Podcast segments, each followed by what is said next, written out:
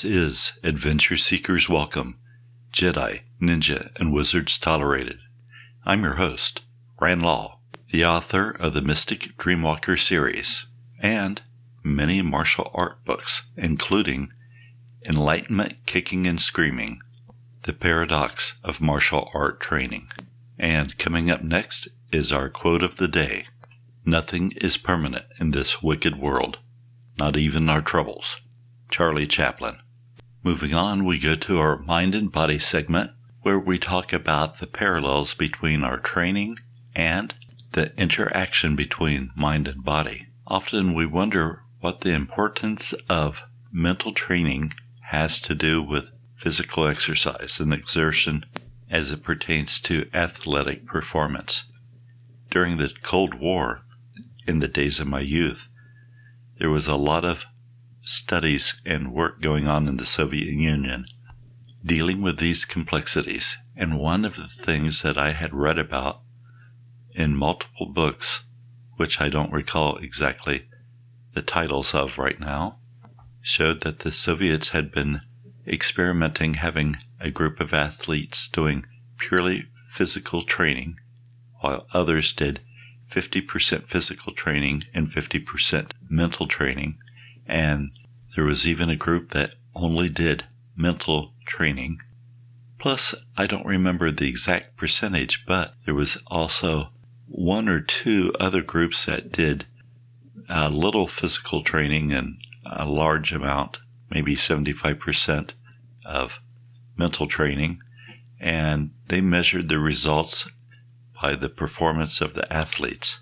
What amazed me was it seemed that the 50 50 uh, approach to training was the best. And it seemed to me that it had been a close tie between the 75 25, with the 25 being physical training, and the pure physical training coming in for second or third. Don't remember exactly where it was because it wasn't really important. The important part was the 50 50 brought first place.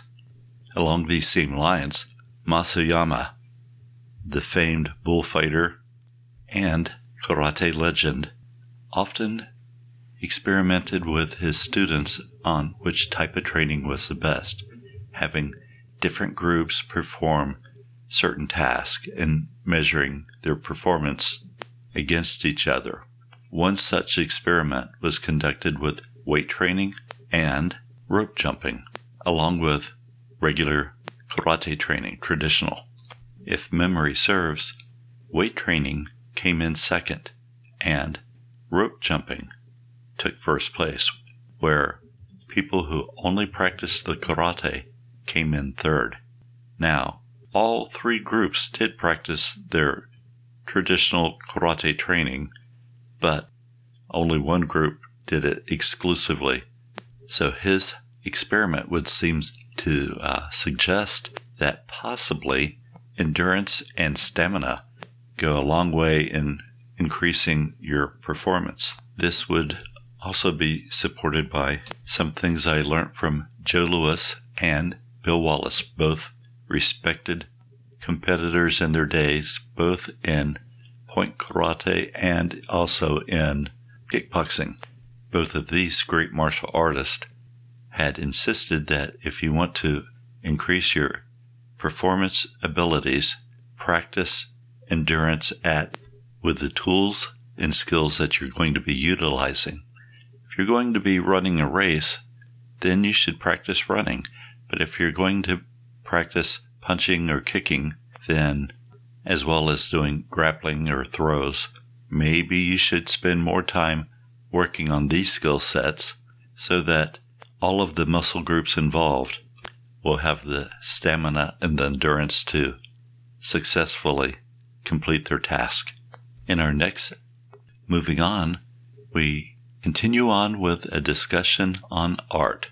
And the art that I decided to speak about today is the cinema arts. I'm really looking forward to a release of a film in 2022 tentatively titled Obi-Wan. I'm really excited about this being a huge Star Wars fan Of course, I'm not so thrilled with some of the uh, more recent additions to this long running series, but I am still a fan of the original concept. Although I do believe the prequel trilogies are very good if you uh, would just shave off, um, oh, I don't know, a good 60 to 70% of it, and maybe the first three films could be condensed into one movie that would still get the same message across, and possibly you could do the same with the last three. Four, five, and six are pretty much good as gold as they stand. And I also loved Rogue One, and Solo was very good too. Still, I have my highest hopes set on Obi Wan being exactly what the franchise needs to stay true to its original fan base. It's my understanding that we will be looking at Obi Wan as he uh, is looking over Luke Skywalker as a child, based on Tatooine, and possibly having some scrapes with his old Padawan, who is now Darth Vader. And I'm sure he's going to have a couple run ins with some of the scum and villainy that resides there on Tatooine. And coming up next is a haiku entitled, of course, Star Wars. How could I let that slide? These opportunities only crop up every once in a while, and so, with no further ado, Star Wars. Star Wars has returned. Let's hope it's for the better. Old Ben Kenobi. Now it's time for our Did You Know segment, beginning with 1421 when Henry VI sets a new world record for being the youngest ruler of Britain. He did this by making his ascension to the throne at the age of somewhere between three quarters of a year and two thirds of a year old. He would have made it sooner if he could have crawled faster. Then a date that lives in infamy. 1492, Christopher Columbus lands in Santo Domingo on a search for gold and or a better trade route to the Far East to get the spices. Instead, he brings ruin to the native inhabitants of what is later to become known as the Americas. In 1776, in Williamsburg, at Williams and Mary's College, Phi Beta Kappa is founded. You can't swing a stick in our house without hitting a Phi Beta Kappa. I know I've done it many times. In 1865, the 13th Amendment is ratified, and, of course, this should have not been needed in the first place if if we had followed the Constitution in the first place with all men being created equal. But I guess better late than never. In 1877, Thomas Alva Edison makes a first attempt at winning a Grammy for his recital of Mary Had a Little Lamb. As this was the first recording, he had to wait until the Grammys were instituted. In 1921, this one goes out to my brother in law, Ryan. Ireland becomes independent from Great Britain, at least in 26 of the southern counties. Then in 1922, Benito Mussolini threatens the Italian newspapers with censorship for fake news. Well, at least the governments of the world are still holding true to form. Okay, that last part was probably my personal observation, although I can honestly say that almost everyone I've run across shares the same opinion.